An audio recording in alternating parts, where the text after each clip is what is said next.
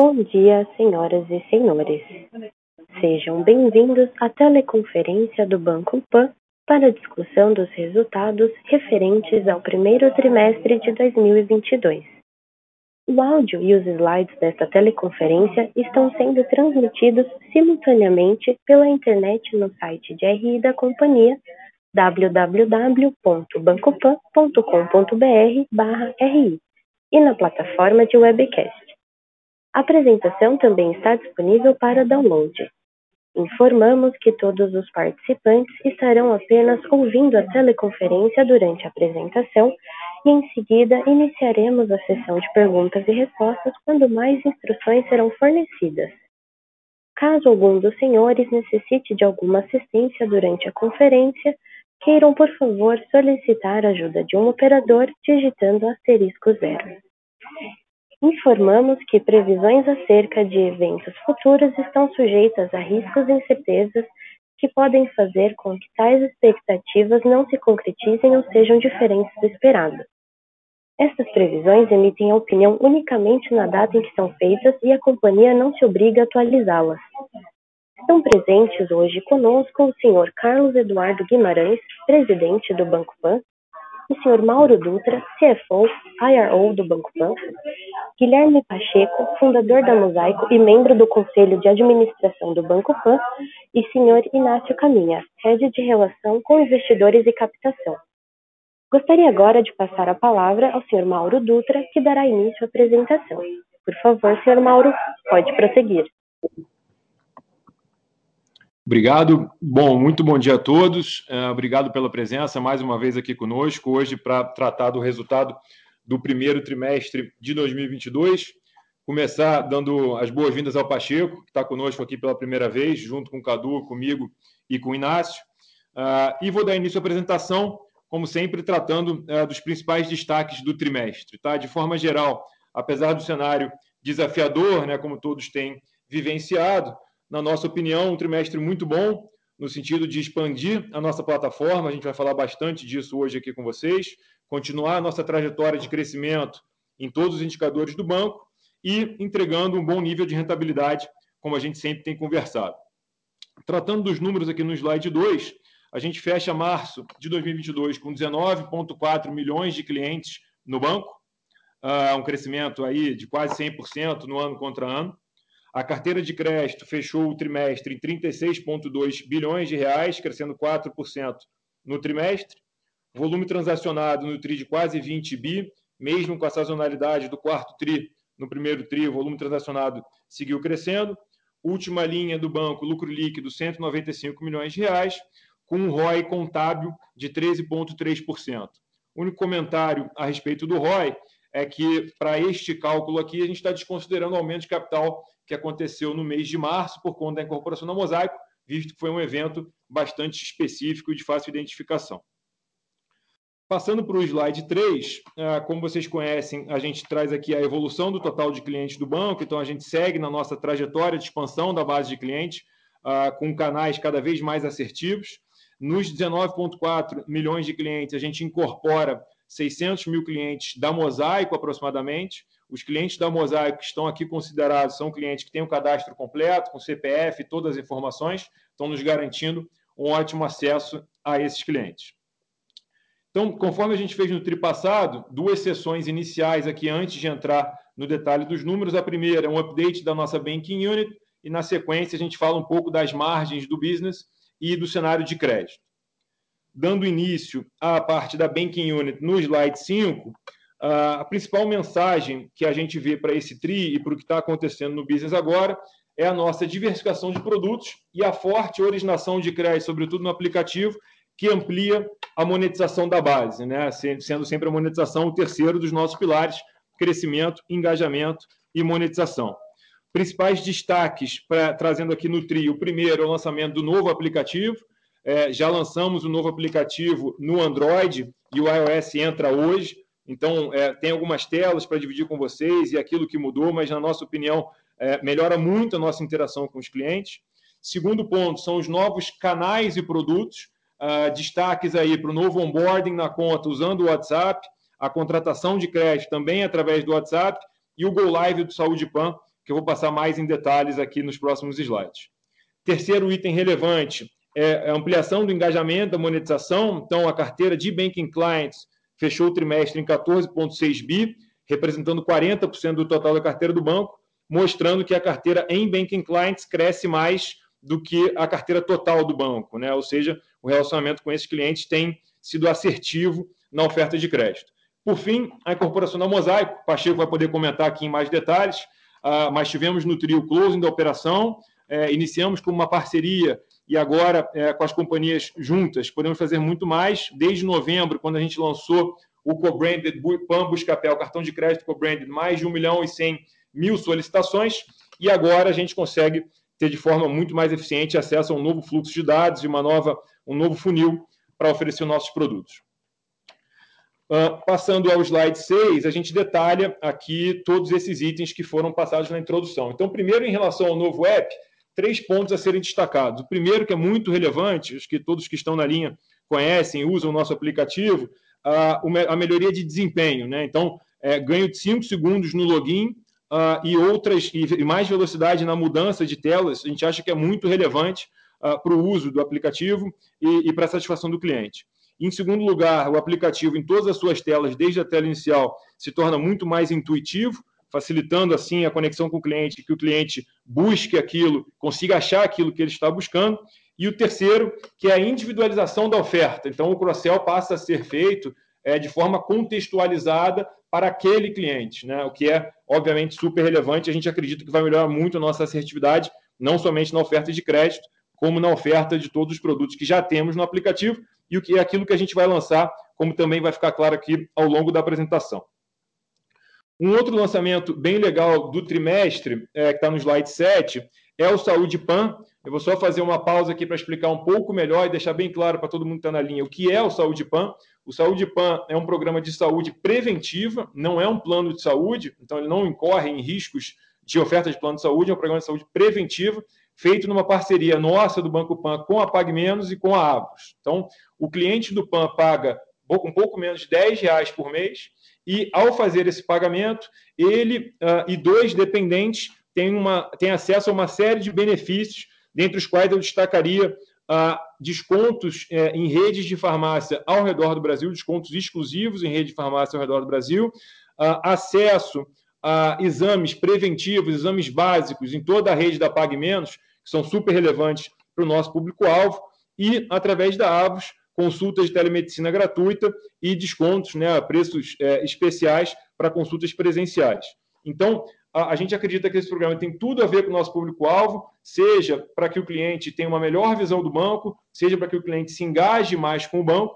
Já lançamos esse produto em modelo Family and Friends e agora, no dia 15 de maio, ele vai ao mercado é, a gente está bem animado com essa oferta, acho que tem super a ver com toda a proposta de valor que a gente tem aqui no PAN. No slide 8, a gente dá início à numerologia é, da parte de banking. Então, primeiro TRI 22 de março, a gente fechou a parte de banking com 14,7 milhões de clientes, aqui incluídos os clientes da Mosaico, que eu comentei uh, lá no início da apresentação. O CAC segue bastante assertivo, R$ 37,00 aqui no primeiro TRI, mesmo com alguma pressão que a gente tem visto no mercado para que, é, pelo nosso fluxo orgânico, diversificação de produto, mais ofertas para o cliente, a gente tem conseguido manter o CAC bastante assertivo. No slide 9, a atualização dos dados de engajamento. Então, a ativação de Banking Client segue crescendo, fechou março em 53%. Logo à direita, o Cross-Sell Index até subiu um pouco, aqui na visão, é, no arredondamento, fica em 2,6% mas é, agora para frente, com novos produtos, a gente acha que esse número tem bastante para andar. Uh, continuamos incrementando a quantidade de contas com chave Pix, fechando em 6 milhões e 100 no março, e o volume transacionado perto de 20 bi. Crescimento aparenta é, menor aqui no tri contra tri, mas o quarto tri tem sazonalidade, então mesmo com a sazonalidade do quarto tri, há crescimento, e para frente a gente imagina continuar crescendo bastante à medida que os clientes cada vez mais usam a conta. Passando para o slide 10, update do nosso business de seguros. Então, fechamento de março, 1 milhão e 900 mil clientes com seguros contratados no PAN, apólices vigentes.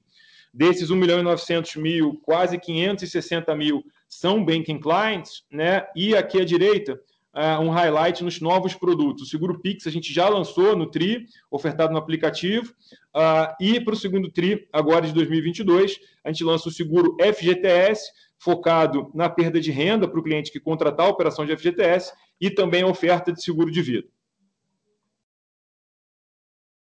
Slide 11 uh, é a visão de crédito dentro de Banking Clients. Então, fechamos março com 6 milhões de Banking Clients uh, com crédito, né, com crédito tomado.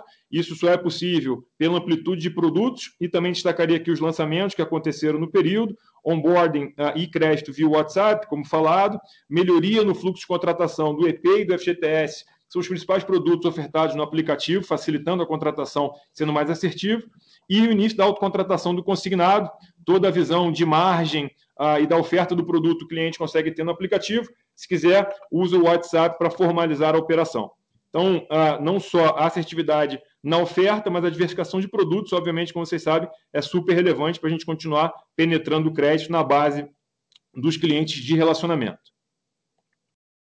O slide 12 é a consequência disso, né, com mais clientes banking com crédito, a, a proporção da carteira é, nossa de crédito na base de banking segue aumentando, fechou março em 40%, né, quase 15 bi de carteira no banking client.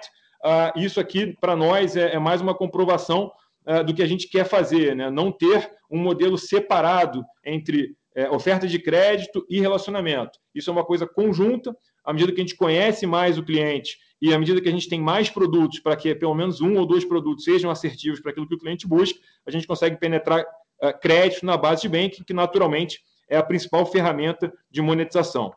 À direita no slide uh, é o gráfico de pizza que vocês já conhecem, mostrando que dentro desses 15 bi arredondado aqui da carteira de banking clients tem todos os produtos do banco. Então não existe uma concentração de um único produto uh, sendo consumido pelos clientes banking, sim, tanto veículo quanto cartão, quanto consignado e FGTS, além do empréstimo pessoal, que é menor em magnitude financeira, tudo isso uh, sendo consumido pelos nossos clientes de relacionamento. Agora, para o slide 13, vou passar a bola para o Pacheco para dar um update aqui de como é que estão andando as coisas da Mosaic. Obrigado, Dutra. Bom dia a todos. Lá no início de outubro, a gente anunciou a transação entre a Mosaic e o PAN, e após todas as aprovações regulatórias, a gente teve fechamento da operação em meados de março, e desde então a gente já trabalha como uma empresa só. Nossos quase 300 MOSES, como a gente chama nossos colaboradores, se somam a mais de 800 pessoas em tecnologia e produto do PAN, formando um time de mais de mil pessoas que está focado hoje em melhorar a experiência dos clientes e desenvolver um ecossistema integrado de banking e consumo. Nós temos uma visão clara da integração dos negócios. O PAN tem uma plataforma de banking que está em expansão, tanto do ponto de vista de clientes como de oferta de serviço. E essa plataforma tem um ativo muito interessante, que é a recorrência natural. Os serviços financeiros são uma das atividades que mais gera consultas ao celular ao longo de um mês. São mais de 14 milhões de clientes acessando o app e cada interação é uma oportunidade de mostrarmos uma oferta personalizada com base nos dados de banking e consumo de cada consumidor, com cashback que o cliente recebe na conta do PAN e ainda podemos oferecer um crédito pré-aprovado de forma muito assertiva. A Mosaico, por sua vez, tem milhões de consumidores que mensalmente visitam a plataforma nas marcas Buscapé e Zoom buscando um conteúdo de qualidade sobre produtos, comparação de preços, alerta de preços, cupons e, claro, o cashback que a gente começou a oferecer há um ano atrás e ganhou tração no quarto TRI. O cliente da Mosaic pode abrir uma conta no PAN para receber o seu cashback com vantagem, pode contratar um crédito para comprar, financiar a troca do seu carro, contratar um seguro complementar à sua compra ou contratar o Saúde PAN também, recém-lançado. Quando a gente integra as plataformas, a gente cria um ecossistema de banking e consumo com os dados cruzados das duas plataformas, que gera várias oportunidades de oferecer novos produtos aos nossos clientes. Como exemplos, o cartão de crédito com cashback, o Buy Now Pay Later, um crediário online com contratação simplificada e ainda ofertas contextualizadas com crédito pré-aprovado. O ecossistema integrado de banking e consumo nos traz oportunidade de oferecer diversos serviços de alto valor para o cliente, aumentar o engajamento e também elevar o LTV de cada um deles. Passando para o slide seguinte, 14, aqui a gente fala de integração. Antes mesmo da gente anunciar o deal em outubro passado, a gente já tinha uma parceria comercial com o PAN, e isso permitiu que a gente conseguisse criar os primeiros produtos conjuntos e rapidamente capturar sinergias operacionais. uma versão preliminar da loja Pan foi lançada a tempo de aproveitar a temporada de compras do ano passado. A gente já gerou os primeiros milhões em GMV e tivemos insights importantes para a versão 1.0 que vai ser lançada ainda nesse trimestre. Nessa frente, a gente tem um time hoje dedicado, totalmente integrado, que é composto de pessoas que vieram do PAN e da Mosaico com múltiplas expertises. A gente lançou também o cartão de crédito Buscapé antes da Black Friday, a tempo do consumidor usufruir a melhor proposição de valor do mercado. Totalmente gratuito, com até 2% de cashback em compras via Buscapé e ainda a garantia do menor preço. A gente atendeu a uma fila de espera que existia pelo cartão e hoje já temos mais de 1 milhão e 100 cartões solicitados em poucos meses. Na esteira dos bons resultados do cartão Buscapé, a gente vai lançar também um cartão do Zoom ainda nesse trimestre. As marcas têm baixa sobreposição de usuários e o Zoom fala com um público mais jovem que o Buscapé. Ainda nesse mês, vamos oferecer o crédito dentro da jornada do Buscapé. Nós integramos as bases de dados das duas companhias e mostraremos ao cliente sempre que ele tiver uma linha de crédito pré-aprovada pelo PAN. Falando um pouco sobre resultados no slide 15, no quarto trimestre de 2021, a gente teve a nossa primeira Black Friday com cashback na plataforma, um produto que foi totalmente desenvolvido em casa. A gente teve um crescimento significante, alcançamos nosso maior GMV da história, sendo mais de meio bilhão apenas nos quatro dias da Black Friday e 1,3 bilhão no trimestre. Essa combinação de encontrar o menor preço entre mais de 200 milhões de ofertas de todo o mercado e ainda ganhar o cashback é uma proposição de valor única hoje e que impulsionou nossos resultados. No primeiro trimestre de 22, a sazonalidade levou a um esperado decréscimo do GMV. Também tivemos uma questão técnica de integração do cashback com um lojista relevante e uma busca por rentabilidade na concessão do benefício. Nossa capacidade de monetização segue aumentando. O take rate atingiu a máxima histórica de 7,3% no primeiro trimestre de 22. Nesse TRIA, ainda tivemos o crescimento de receita ano contra ano e operamos com resultado positivo no período. A gente tem uma visão muito clara da oportunidade que a gente tem dentro de casa ao criar esse ecossistema integrado de banking e consumo. Nosso foco agora é a execução, entregar, entregar novos produtos cada vez mais integrados com o banking para melhorar a experiência do nosso cliente e capturar as sinergias do ecossistema que a gente está criando. Dutra. Obrigado, Pacheco. Então, a gente passa agora uh, para o slide 16, né, que é a capa, mas falar de margens uh, do business e do cenário de crédito. Então, logo no slide 17, da mesma forma que fizemos da última vez, uh, trazendo as principais mensagens e depois a gente passa os números. Então, é, em primeiro lugar, mesmo num cenário com custo de crédito mais elevado, que já era nossa expectativa, a margem líquida do nosso business segue níveis bem elevados. Né? Também, como a gente vem falando, no próximo slide eu trago os números. Segunda mensagem bem importante, em relação à inadimplência, na nossa melhor perspectiva hoje, o over 90 fecha 2022 ao redor do patamar atual. Tá? A gente vai passar daqui a dois slides, mas o over 90 fechou em 6,8%, o over 90 da nossa carteira no mês de março, e a nossa expectativa é que uh, fique ao redor desse patamar ao longo do ano de 2022. Por fim, uh, o portfólio, a composição do nosso portfólio, como todos os analistas e investidores já conhecem, que quase 90% tem colateral, a gente imagina continuar crescendo essa carteira sem mudança de mix. Então, como é, é, é, observado no primeiro trimestre, depois o Inácio comenta, mas todas as linhas cresceram no trimestre, então a gente cresceu a carteira 4% sem mudança de mix, e para frente da mesma forma. A gente imagina continuar com a carteira defensiva, tendo como fortaleza de risco a, a parte da carteira sem risco de crédito e a parte da carteira colateralizada. Indo para o slide 18, então, aqui é o número da NIM líquida de custo de crédito, né? Então, no primeiro TRI, 11,5%, uh, ligeiramente abaixo dos últimos trimestres por conta do custo de crédito, mas em níveis bastante robustos. Uh, isso acompanhado por um crescimento consistente de carteira, batendo 36,2 bilhões de reais em março, e com novos produtos diversificando, seja as fontes de receita, seja os drivers de risco para o nosso negócio. Então, a gente acha que é uma composição cada vez mais salutar de portfólio com consistência de margem. No slide 19, a gente trata do mix da carteira e dos indicadores de inadimplência. Então, do lado esquerdo, do que a gente fechou em dezembro para o número de março, sem alteração, 45% da carteira da Tabase Março entre consignado e FGTS, né, grupo que a gente chama de sem risco de crédito, 43% no segmento de veículos, como vocês sabem, 100% colateralizado, e 12% nos produtos de relacionamento, engajamento, cartão de crédito, empréstimo pessoal, que são os produtos unsecured.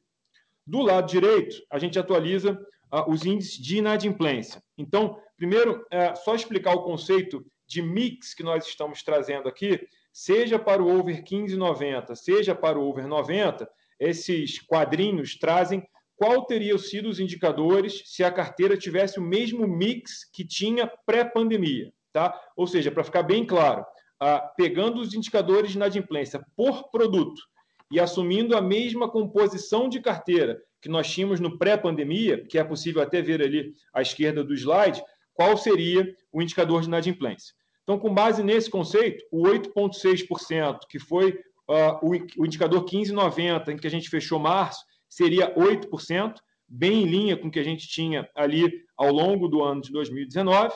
Esse indicador ele é bem impactado por sazonalidade, né? usualmente o primeiro TRI é maior em 15,90, e seja pelo que a gente tem visto na margem, agora meses de março e abril, na, nos nossos indicadores de pagamento, seja pelas ações de cobrança, que já iniciamos desde o final do ano passado e começam a aparecer nos números agora, a gente não imagina que esse aumento de over curto vá significar um aumento de over longo para frente.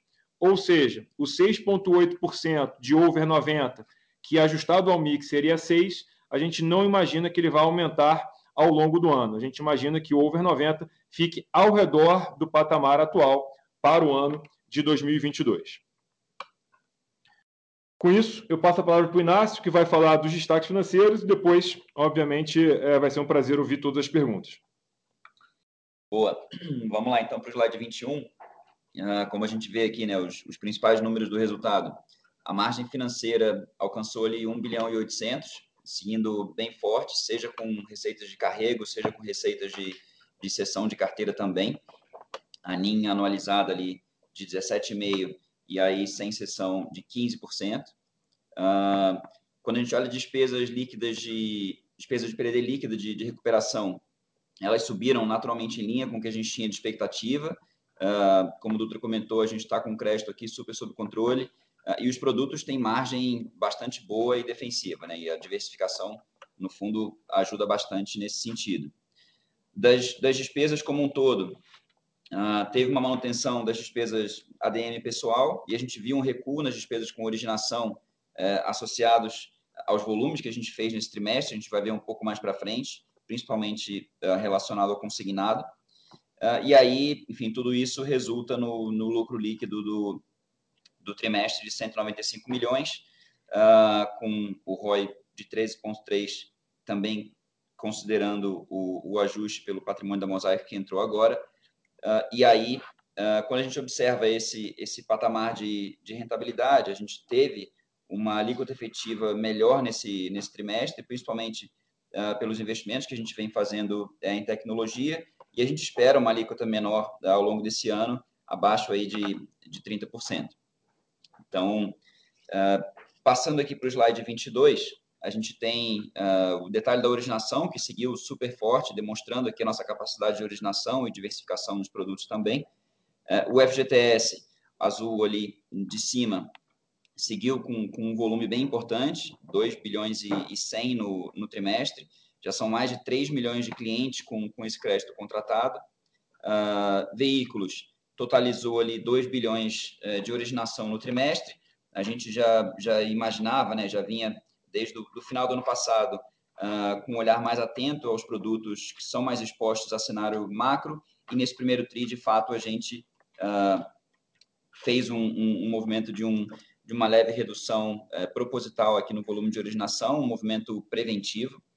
Uh, e aí o consignado foi menor nesse primeiro trimestre e por conta do, da perda de margem né, consignável que tinha acontecido na virada do ano, uh, e que voltou a, a, para os patamares de 35% do empréstimo mais 5% do cartão, ali no dia 30 de março. Então, desse 1 bilhão e 600 que a gente originou no trimestre, nos dois últimos dias do trimestre foram 500 milhões, demonstrando aqui que a gente tem uh, uma presença muito forte nesses mercados, que a gente consegue operar uh, de forma super relevante, seja por expertise, com ótimo posicionamento que a gente tem nesse produto, e aí, para esse segundo trimestre, naturalmente, a gente imagina uma, um crescimento desses volumes de, de originação do, do consignado, especialmente. No slide 23, a gente tem o detalhe da carteira, né? os 36 bilhões da, que a gente já viu aqui, 90%, 88% com colateral, seja veículos ou representado por consignado e FGTS, é, 0,3% de carteira renegociada, ou seja, a gente tem aqui uma postura uh, bem próxima dos clientes, uh, trabalhando toda a questão de inadimplência e, e, tendo os números do nosso balanço refletindo de fato o que o cenário uh, apresenta. Quando a gente olha a evolução no trimestre, os 4% de crescimento, a gente vê que teve crescimento em todas as linhas, né? tirando a parte em runoff naturalmente, mas consignado cresceu, veículos cresceu, cartão cresceu, uh, empréstimo pessoal também, mas, como o Dudu comentou, a gente vê uma, uma manutenção desse mix que a gente vem apresentando agora uh, ao longo do ano, de forma que a gente fica uh, bem defendido nesse cenário que a gente está vivendo.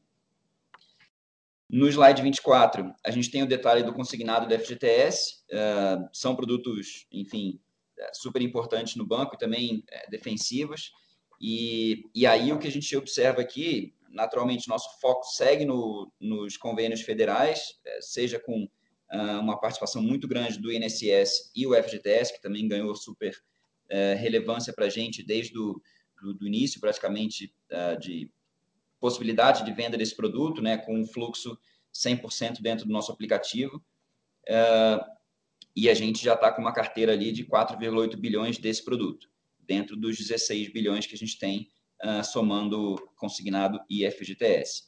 Então, uh, acho que como o Dutra falou também, a gente vai ter aqui uma oportunidade de, de venda de seguro uh, ao trabalhar esse produto de FGTS, então, mostrando como a gente vem também trabalhando outros produtos cross-sell dentro do banco para ter cada vez mais engajamento e mais monetização. Falando do financiamento de veículos no slide 25, uh, a gente naturalmente está com uma postura mais, mais restrita de crédito. Uh, a gente vem fazendo um, um trabalho de reprecificação uh, bem próximo também uh, do que a gente vê de movimentos de, de, de taxas de juros e o que a gente espera de, de movimentos macro. Então, seja do ponto de vista de, de um crédito mais um pouco mais apertado, taxas maiores, percentuais de entradas um pouco uh, maiores também, a gente fica com uma carteira uh, bem defendida, mesmo vendo muita demanda, uh, a gente prefere nesse momento atuar dessa forma. E a gente vem fazendo um trabalho também de integração bem interessante com, com a Mob Alto, que vai trazendo mais proximidade com os parceiros e, enfim, cada vez mais lojistas utilizando a nossa, nossa plataforma. A gente vem com isso ampliando também a quantidade de, de carros, por exemplo, anunciados na, na Mobialto, a geração de leads e aproximando os clientes com ofertas uh, uh, de, de, crédito pré-aprovadas. Né?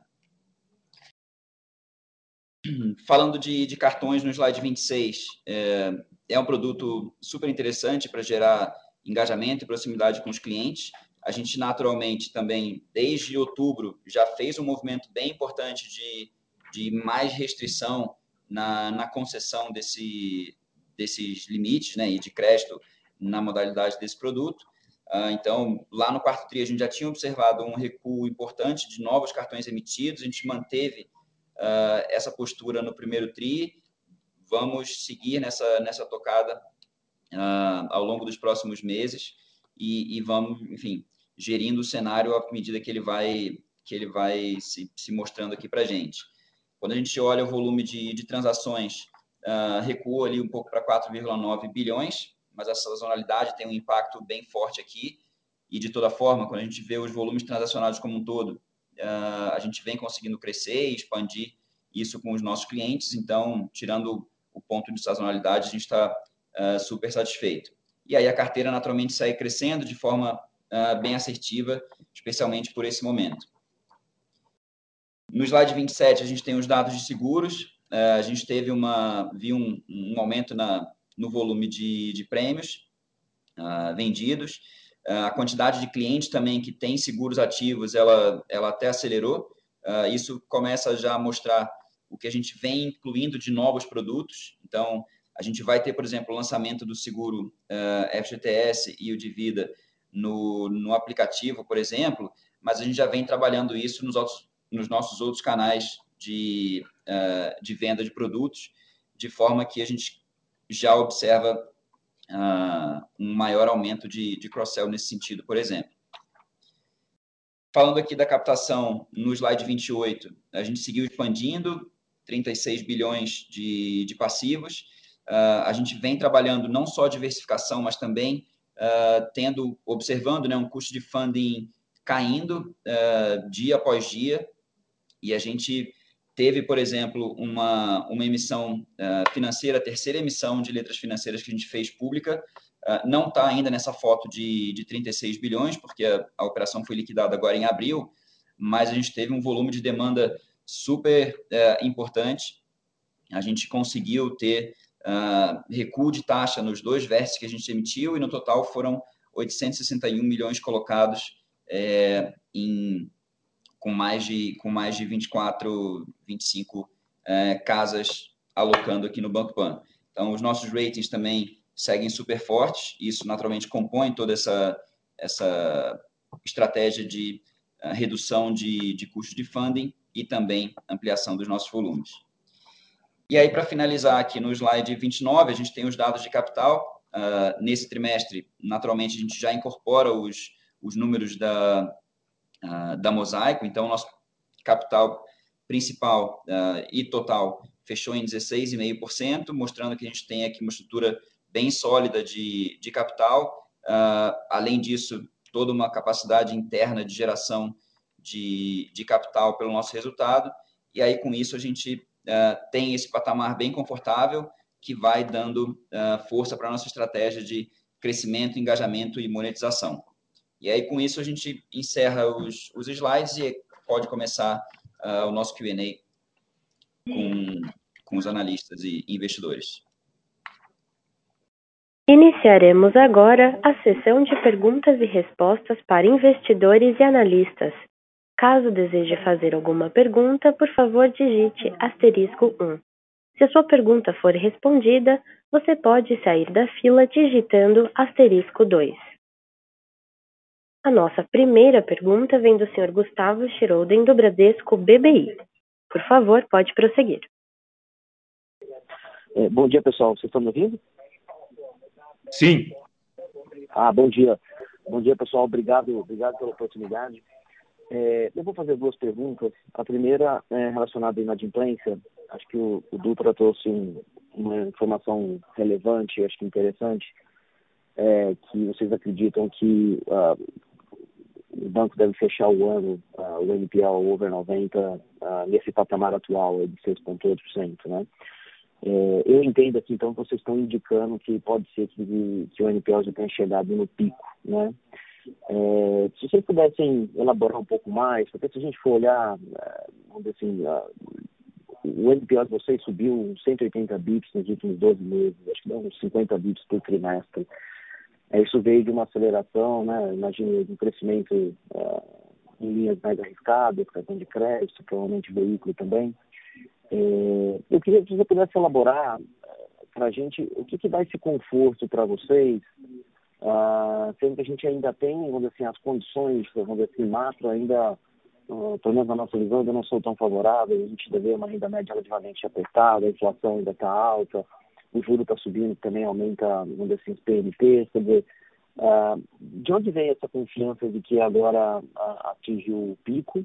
É, se a gente olhar aqui também, a gente tem dois indicadores que eles podem até ser né, contraditórios, a gente vê o formation relativamente já melhorando, mas por outro lado a gente vê o 15 a 90 ainda piorando.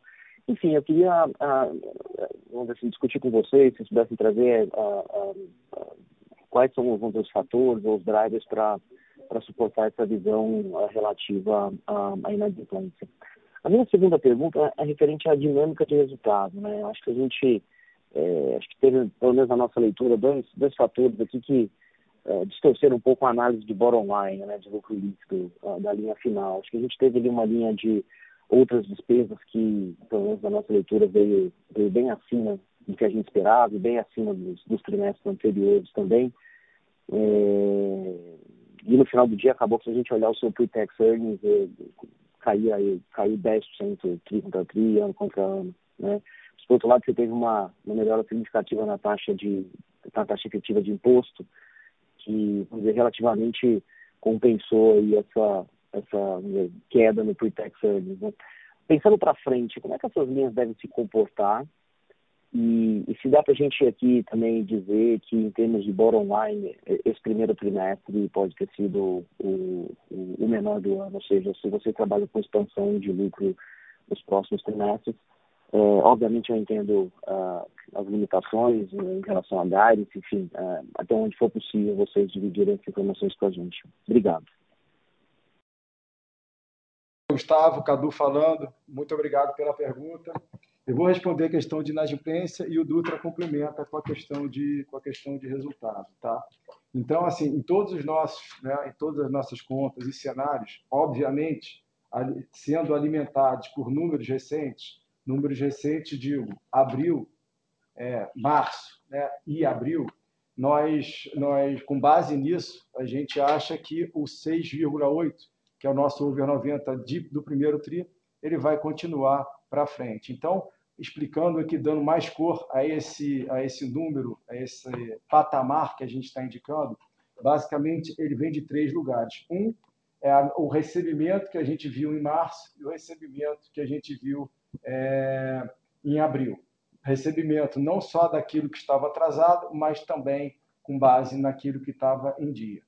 Adicionalmente a isso, né, parte, com, quando a gente enfrenta um cenário macroeconômico né, mais restritivo, mais volátil, nós basicamente tomamos, tomamos três decisões.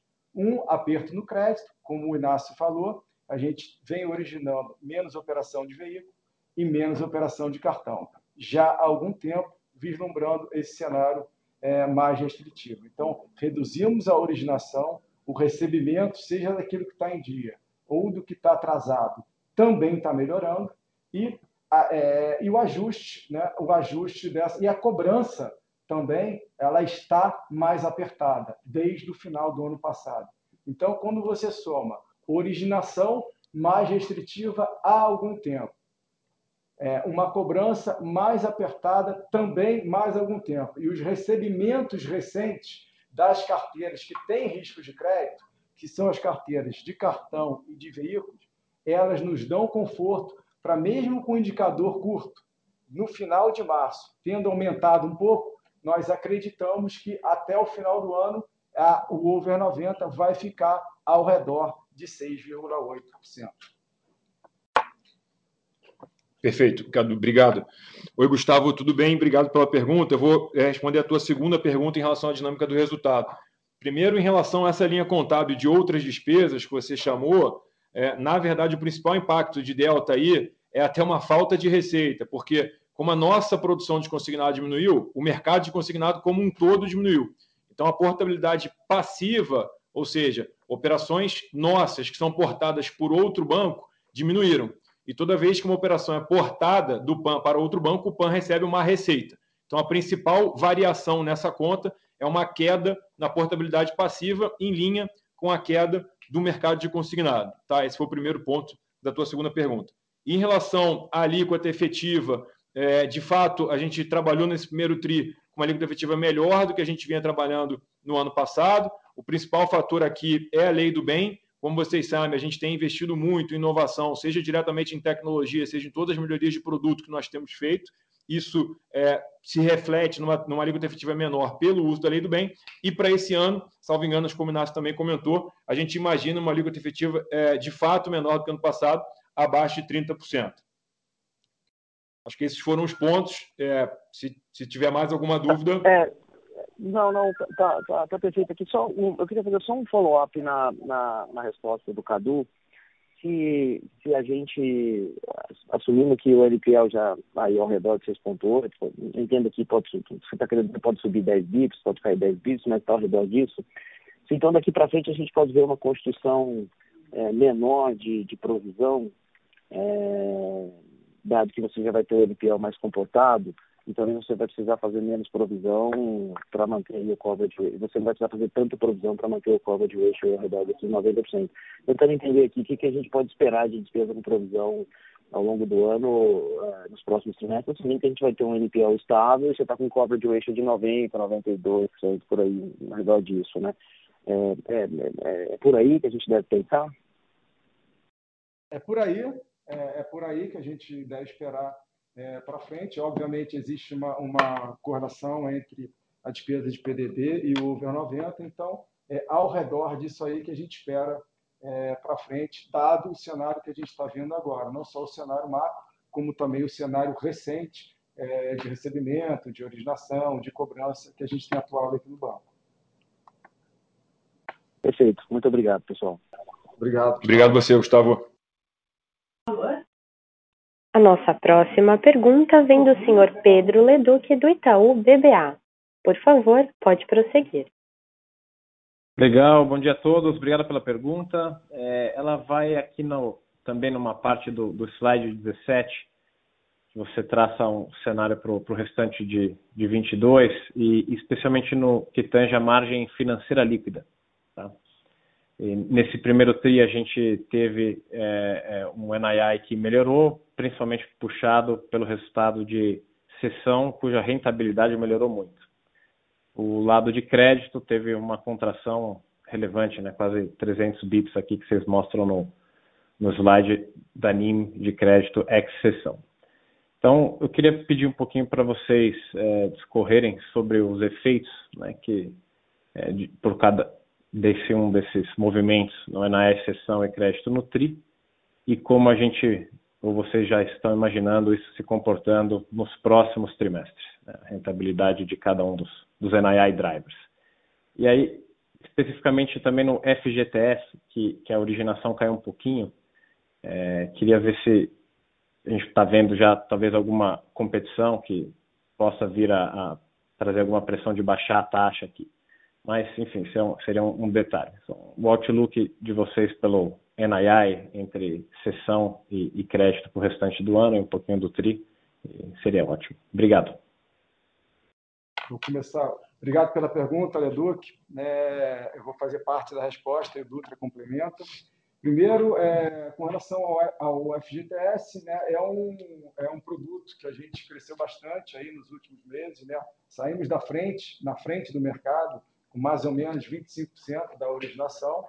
É, é um produto que está ficando cada vez mais competitivo, mas, obviamente, assim como o veículo e o consignado, que são mercados competitivos e que a gente consegue ter um bom posicionamento para os clientes e também em rentabilidade, nós acreditamos que também vai acontecer algo parecido é, com o FGTS. Segundo ponto é com relação à sessão. A sessão é um business aqui no banco que existe né, desde sempre.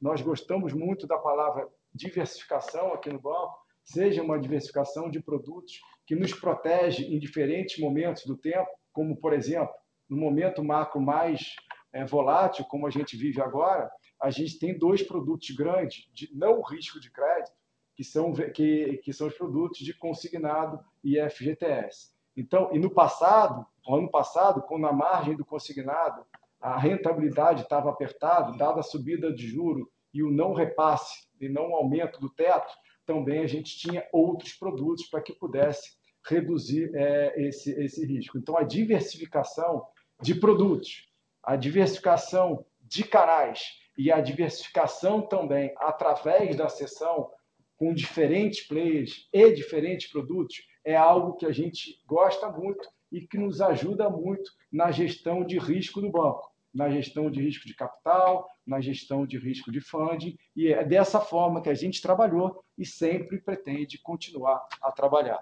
Dutra, complementa aí, por favor. Não, exatamente isso, Cadu. E, e aí, Leduc, com o NET, acho que dessa explicação do Cadu, é uma perspectiva de margem em patamares elevados, né? seja pela gestificação do budget de sessão, seja por essa visão de mais estabilidade uh, não, talvez não para o mercado, mas para o nosso portfólio, para o nosso mix aqui no, no crédito.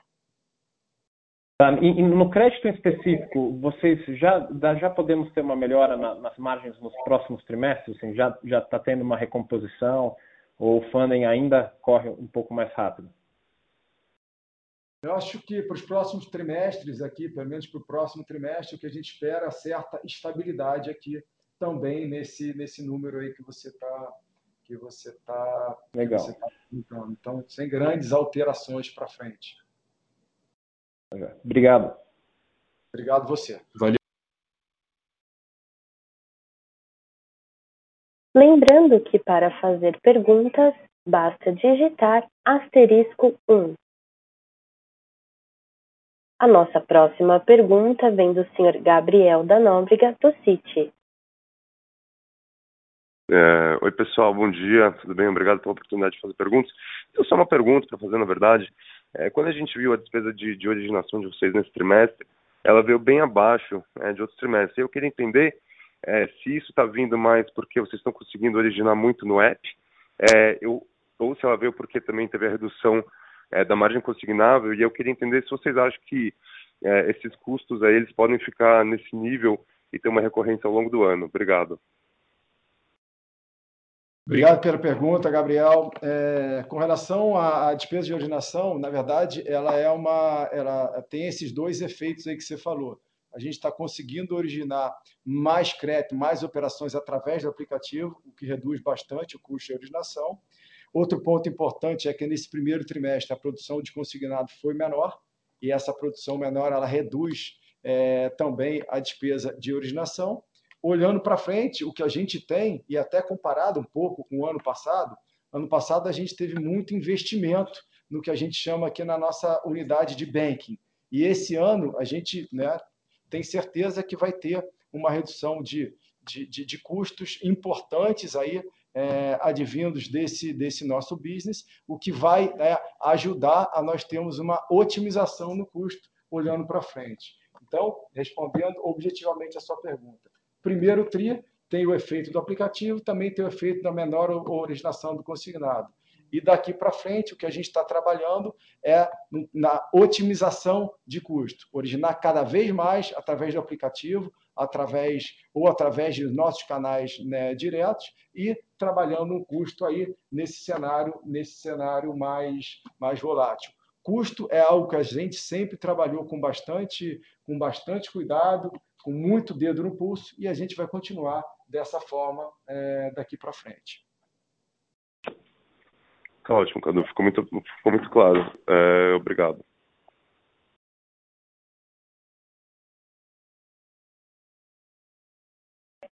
A nossa próxima pergunta vem do Sr. Pedro Leduc, do Itaú BBA.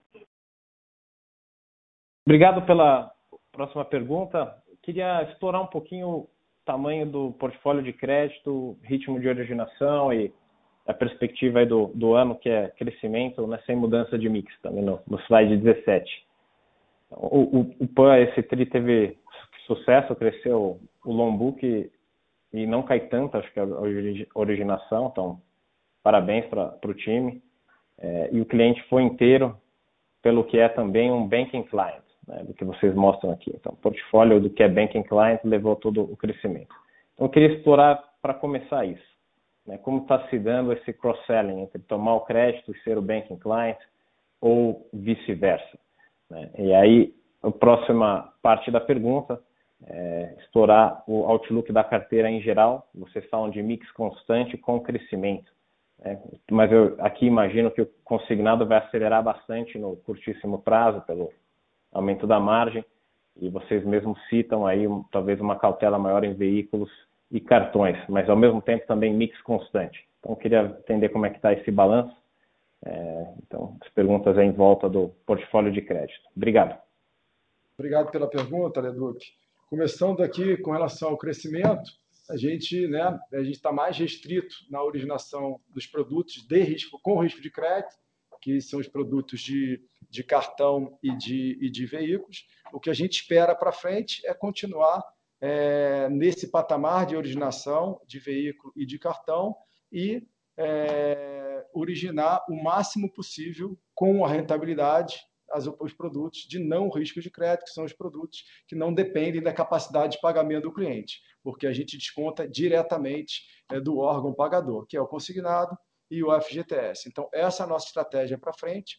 Nossa melhor é, previsão agora é que a originação continue é, aproximadamente é, nesses, nesses números. Obviamente, a gente está sempre muito atento ao que está acontecendo é, no nosso cenário é, macro e a gente né, é, somos tempestivos e conseguimos ajustar rapidamente o, nosso, o, nosso, o nosso negócio aqui. Então, esse é o primeiro ponto. O segundo ponto, eu acho que ele está bem expresso nos números lá, no nosso slide, que tem a penetração de crédito no nosso banking client. Você pode ver que a cada trimestre nós temos crescido a penetração de crédito nos banking clients. Então, subimos os números de clientes e subimos também a penetração de crédito, atingindo agora próximo de 40% do total é, da nossa carteira. Então, esperamos que para frente a gente continue aumentando a penetração do, dos produtos de crédito e os produtos de serviços já lançados e que serão lançados em cima, em cima do nosso do nosso banking client. E só lembrando, a nossa estratégia de banking clients e non-banking clients, o sucesso dessa estratégia que virá e está vindo é quando cada vez mais a gente ter isso integrado e com um cross-sell, independente da onde dele, que, que ele tenha nascido, o que a gente tem que é oferecer produtos e serviços para que o cliente esteja engajado aqui no banco. Então, é isso que a gente espera para frente. Tá certo, obrigado.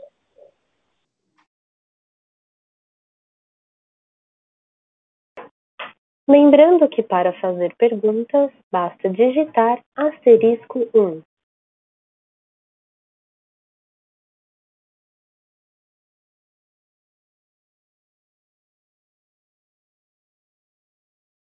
Não havendo mais perguntas, eu gostaria de passar a palavra ao Sr. Mauro Dutra para as considerações finais. Bom, pessoal, muito obrigado pela presença de todos, obrigado pelas perguntas, sempre um prazer debater o nosso negócio com vocês. Uh, frisando as mensagens, né? a gente segue diversificando o negócio, expandindo a plataforma, seja em quantidade de clientes, seja em produtos, sobretudo agora com a Mosaico, uh, estabilidade nos indicadores de crédito, com as informações que a gente tem hoje, e a gente segue bem animado com o longo prazo do business. Até o próximo trio, obrigado. A teleconferência do Banco Pan está encerrada. Agradecemos a participação de todos e tenham um bom dia.